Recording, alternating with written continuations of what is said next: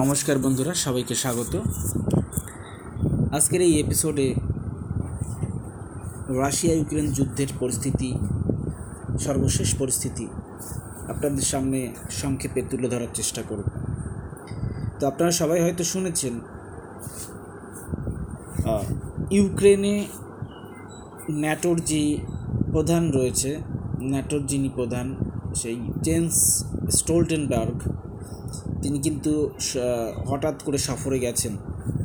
এখন প্রশ্ন উঠছে, কেন এই সফর, এই সফরের উদ্দেশ্যই বা কী? ইউক্রেনে যাওয়ার কারণই বা কী? তিনি কী ব্যাপারে গেছেন এবং কীভাবে গেছেন ইউক্রেনে এই সমস্তটা নিয়েই আজকে আপনাদের সঙ্গে কিছু তুলে ধরব। তো যখন যুদ্ধটি শুরু হয়েছিল, এক বছর হতে চলল রাশিয়া ইউক্রেন যুদ্ধের। তো সেই যুদ্ধের শুরু থেকে আমেরিকা এবং ন্যাটো ন্যাটো আলাদা করে বলার কোনো প্রয়োজন হয় না, অর্থাৎ আমেরিকা মানেই ন্যাটো ন্যাটো মানেই আমেরিকা। দুটো তো সমর্থক শব্দ।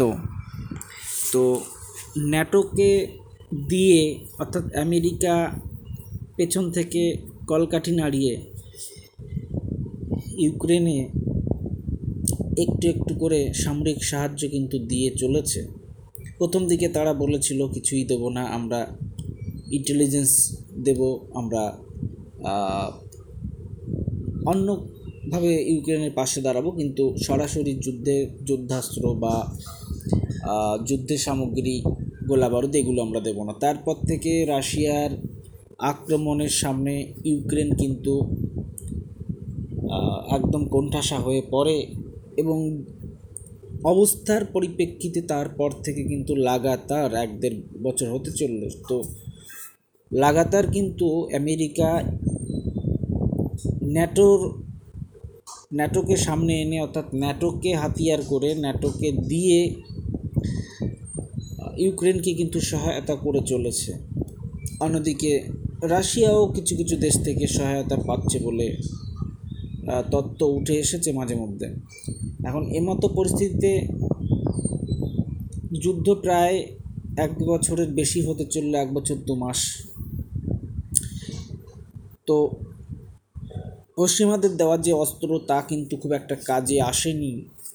পশ্চিমাদের যে অর্থনৈতিক নিষেধাজ্ঞা রাশিয়ার বিরুদ্ধে, সে সমস্ত কোনো কাজে আসেনি। রাশিয়া কিন্তু এবছরের তথ্য অনুযায়ী বলছে, রাশিয়া তেল গ্যাস রপ্তানি করে কিন্তু দু হাজার কুড়ির আগে, অর্থাৎ করোনা শুরুর আগে, তাদের যে ইনকাম হয়েছিল, তাকে ছাপিয়ে গেছে। তো আপনি বুঝতেই পারছেন, এই স্যাংশনটা অ্যাকচুয়ালি কতটা কাজে দিয়েছে। তো এখন যুদ্ধ প্রায় এক বছর দেড় দু মাস হতে চলল। এখন ইউক্রেনের যে পরিস্থিতি, অর্থাৎ ইউক্রেনের পূর্বাঞ্চল যেগুলো বাকমুত এবং খেরসন যে খেরসন এবং বাকমুত নিয়ে প্রচণ্ড লড়াই হচ্ছে এখন। তো মানে আপনি যদি ধরেন আজকের ডেট অর্থাৎ আজকে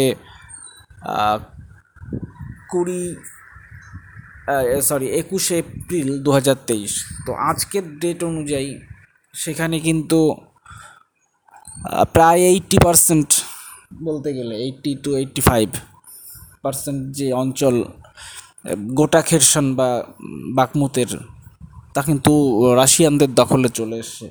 এখন পরিস্থিতি এরকমই যে কোনো মুহূর্তে কিন্তু গোটা বাকমুত এবং খেরসনকে রাশিয়া সৈন্য এবং রাশিয়ার যারা ভাড়াটিয়া সৈন্য, সেই অগ্নার গ্রুপ, তারা কিন্তু দখল করবে এবং এই বাকমুত এবং যে খেরসন অঞ্চলটি, এই দুটি অঞ্চল স্ট্র্যাটেজিক্যালি খুবই ইম্পর্ট্যান্ট কারণ এই যে বাকমুত এবং খেরসন অঞ্চলটি, এই অঞ্চল দিয়ে রাশিয়া ক্রিমিয়ার সঙ্গে যোগাযোগ রক্ষা করার ক্ষেত্রে বিশেষ সুবিধা পাবে। ক্রিমিয়া ইউক্রেনের দক্ষিণ দিকে একটি অঞ্চল যেটা রাশিয়া চোদ্দ পনেরো নাগাদ দখল করে নিয়েছিল। এবং যে অঞ্চলে রাশিয়ান ভাষাভাষী মানুষের উপরে ইউক্রেন সরকার, নাজি বাহিনী, নাৎসি বাহিনী তরফ থেকে রাশিয়ানদের ওপর যে অত্যাচার দীর্ঘদিন ধরে চলে আসছিল এবং যেগুলি নিয়ে রাশিয়ানরা দীর্ঘদিন ধরে সরব, সেই তাদের কষ্ট, দুঃখ দূর করার কারণে তারা কিন্তু রাশিয়ানদের পাশে দাঁড়ানোর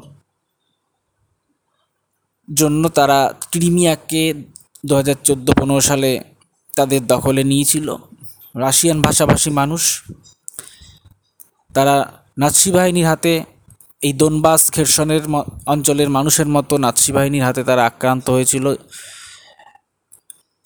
তো যাই হোক সেটি অন্য প্রসঙ্গ। তো এখন পরিস্থিতি এরকমই যে কোনো মুহূর্তে কিন্তু খেরসন এবং বাকমুত দখল হতে পারে। তাদের রাশিয়ানরা তাদের নিজেদের অধিকারে নিতে পারে। এখন এত এত সাহায্য, এত এত পয়সা অর্থকরী গোলাবারুদ গোয়েন্দা তথ্য, স্যাটেলাইটের মাধ্যমে সাহায্য সমস্ত দিক দিয়ে। ইউক্রেনের পাশে কিন্তু পশ্চিমারা সমস্ত দেশ, তারা কিন্তু রাশিয়ানদের বিরুদ্ধে, রাশিয়াকে রাশিয়ার বিরুদ্ধে ষড়যন্ত্র করে তারা ঠিক একানব্বই সালে ইউএসএসআর কে ভেঙে যেভাবে টুকরো টুকরো করেছিল, তারা কিন্তু পশ্চিমারা আবার কিন্তু সেই তাদের কূটকৌশল খাটিয়ে তারা কিন্তু রাশিয়াকে এখন আবার পরাস্ত করতে যাচ্ছে, চাইছিল। কিন্তু তারা ভুলে গেছে, এটি দু তেইশ মাঝখানে প্রায় তিরিশটি বছর কেটে গেছে। উনিশশো একানব্বইয়ের ইউএসএসআর আর বর্তমানের রাশিয়া আসমান জমিন ফারাক রয়েছে এর মধ্যে। কোনো সাহায্যই, কোনো কূটকৌশল, কোনো রকমের স্যাংশন, কোনো কিছুই রাশিয়ার বিরুদ্ধে কাজে আসেনি। রাশিয়া তাদের পূর্ণ শক্তি, পূর্ণ উদ্যমে তাদের বীরত্বের সঙ্গে তারা লড়াই করেছে, লড়াই করছে এবং রাশিয়ান যে গৌরব তারা কিন্তু পুনরুদ্ধার করার চেষ্টা করছে। তো এখন এই বাকমুতের পতন যদি হয়, গোটা ইউক্রেনীয় সেনাদের, গোটা ইউক্রেনের সরকারের, তাদের মনোবল কিন্তু একেবারে তলানিতে ঠেকবে, তারা কিন্তু এখনই অলরেডি তাদের মনোবল তলানিতে ঠেকেছে। এখন যদি এই খারসন এবং বাকমুত অঞ্চলের পতন হয়, তারা কিন্তু আমেরিকা এবং পশ্চিমাদের দেওয়া যে সাপোর্ট তাদেরকে যে মরালি সাপোর্ট দেওয়া হচ্ছে এবং তাদেরকে যেভাবে কথায় ভুলিয়ে রাখা হচ্ছে যে হ্যাঁ তোমার জয় হবে, রাশিয়ার পরাজয় হবে তুমি জিততে পারবে রাশিয়ার বিরুদ্ধে। এই যে যেভাবে বোঝানো হচ্ছে বা বুঝিয়ে এতদিন ধরে রাশিয়ার বিরুদ্ধে ইউক্রেনকে দিয়ে যুদ্ধ করানো হলো বা হচ্ছে, এই বাকমুত এবং খেরসানের যদি পতন হয় এই দুটি শহরের, তাহলে কিন্তু ইউক্রেন সরকার, ইউক্রেনের প্রশাসন, তারা কিন্তু একটি বোঝাপড়া বা একটি টেবিলে বসার জন্য রাজি হয়ে পড়তে পারে। রাশিয়ানদের সঙ্গে তারা একটা আলোচনায় বসতে রাজি হয়ে যেতে পারে। এই কারণে স্টোলটেনবার্গকে দিয়ে রাশিয়া বিরুদ্ধে, রাশিয়ার বিরুদ্ধে ইউক্রেন যেন লড়াইটা জারি রাখে, এই বার্তা দেওয়ার জন্যই হয়তো স্টোলটেনবার্গকে আমেরিকা পাঠিয়েছে। এই খেরসন বাকমুতের যদি পতন হয়, ইউক্রেনের অভ্যন্তর থেকে, এই দেশের ভেতর থেকে একটা কিন্তু আওয়াজ উঠবে। যে ভাই, এতদিন ধরে যুদ্ধ, সরকার বিরোধী একটা আওয়াজ। যে এতদিন ধরে যুদ্ধ তো করলে, সেনা মরল, দেশ ধ্বংস হলো, ঘরবাড়ি ভেঙে মানে ধুলিস্বাত হলো, অর্থকড়ি নষ্ট হলো সমস্ত কিছুই ধ্বংস হলো, কি হলো? তার থেকে একটা আপোষে গিয়ে মীমাংসা কথোপকথনের মাধ্যমে টেবিলে বসে একটা আলোচনার মাধ্যমে সমাধান করো। তো, দেশের ভেতর থেকে কিন্তু জেলেন্সকি সরকারের ওপর চাপ বাড়তে পারে এবং দেশের অভ্যন্তরে সরকার বিরোধী আন্দোলন তীব্র হওয়ার সম্ভাবনা কিন্তু রয়েছে যদি এই খেরসান এবং বাকমতের পতন হয়। এবং সরকার বিরোধী আন্দোলনের ফলে জেলেন্সকি, অর্থাৎ ইউক্রেনের প্রেসিডেন্ট, তিনি কিন্তু পদচ্যুত হলে। যদি নতুন সরকার সেখানে আসে এবং রাশিয়াপন্থী কোনো সরকার যদি ইউক্রেনে গঠিত হয়, তাহলে কিন্তু ইউরোপেরও ভবিষ্যৎ সেখানে অনেকটা প্রশ্নচিহ্নর মধ্যে। এই যে ইউক্রেন রাশিয়া যুদ্ধ। এখানে যদি ইউক্রেনের পরাজয় হয়, সেই পরাজয়টা শুধুমাত্র ইউক্রেনের পরাজয় আর থাকবে না। গোটা ন্যাটো এবং আমেরিকার পরাজয় হিসেবে কিন্তু সেটাকে দেখা যেতে পারে। আমি আমার আগের এপিসোডগুলোতে মাঝে মধ্যে বলেছি এই প্রসঙ্গে যে এই যুদ্ধ রাশিয়া এবং ইউক্রেনের যুদ্ধ, এটি একটা বিশ্বযুদ্ধই। অলিখিত একটা বিশ্বযুদ্ধই চলছে। এই যুদ্ধে যদি রাশিয়ার পরাজয় ঘটে, তাহলে চীন, উত্তর কোরিয়া, রাশিয়া, ব্রাজিল, যে সমস্ত আরও বিভিন্ন বিভিন্ন যে সমস্ত দেশ, যেগুলি রাশিয়ার বলয়ের দেশ বলে পরিচিত বা রাশিয়া ঘনিষ্ঠ দেশ, তাদের কিন্তু ভবিষ্যৎ একটু সমস্যাদায়ক, তাদের কিন্তু আরও কিছু সমস্যার সম্মুখীন হতে পারে ভবিষ্যতে। যদি রাশিয়া এই যুদ্ধে পরাস্ত হয়, আর যদি এই যুদ্ধে ইউক্রেন পরাস্ত হয়, তাহলে কিন্তু আমেরিকার যে একচ্ছত্র দাদাগিরি দ্বিতীয় বিশ্বযুদ্ধের পর থেকে আমেরিকার যে দাদাগিরি, সেই দাদাগিরির দিন কিন্তু শেষ। তাই আমেরিকা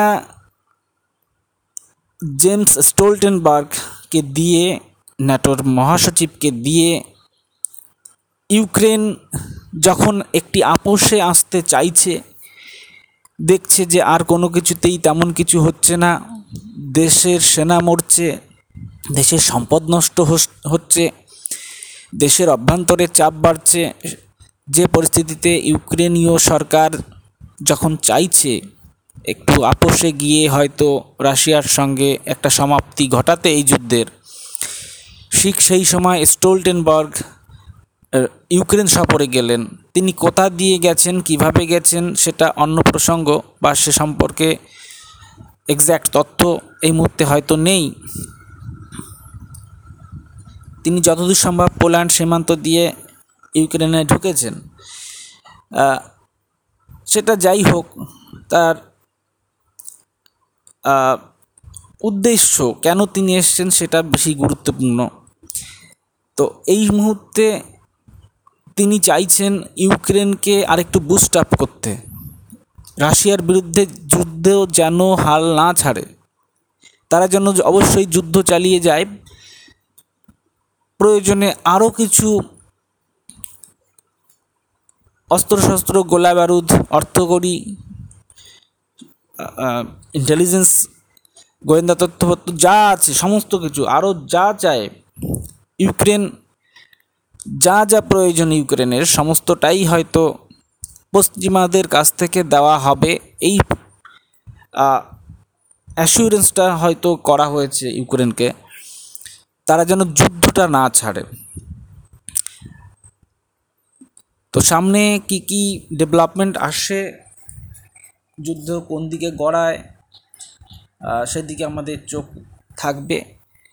তো সেই পর্যন্ত সঙ্গে থাকুন। সবাইকে ধন্যবাদ। ঈদের শুভেচ্ছা থাকল অগ্রিম। ভালো থাকবেন সবাই।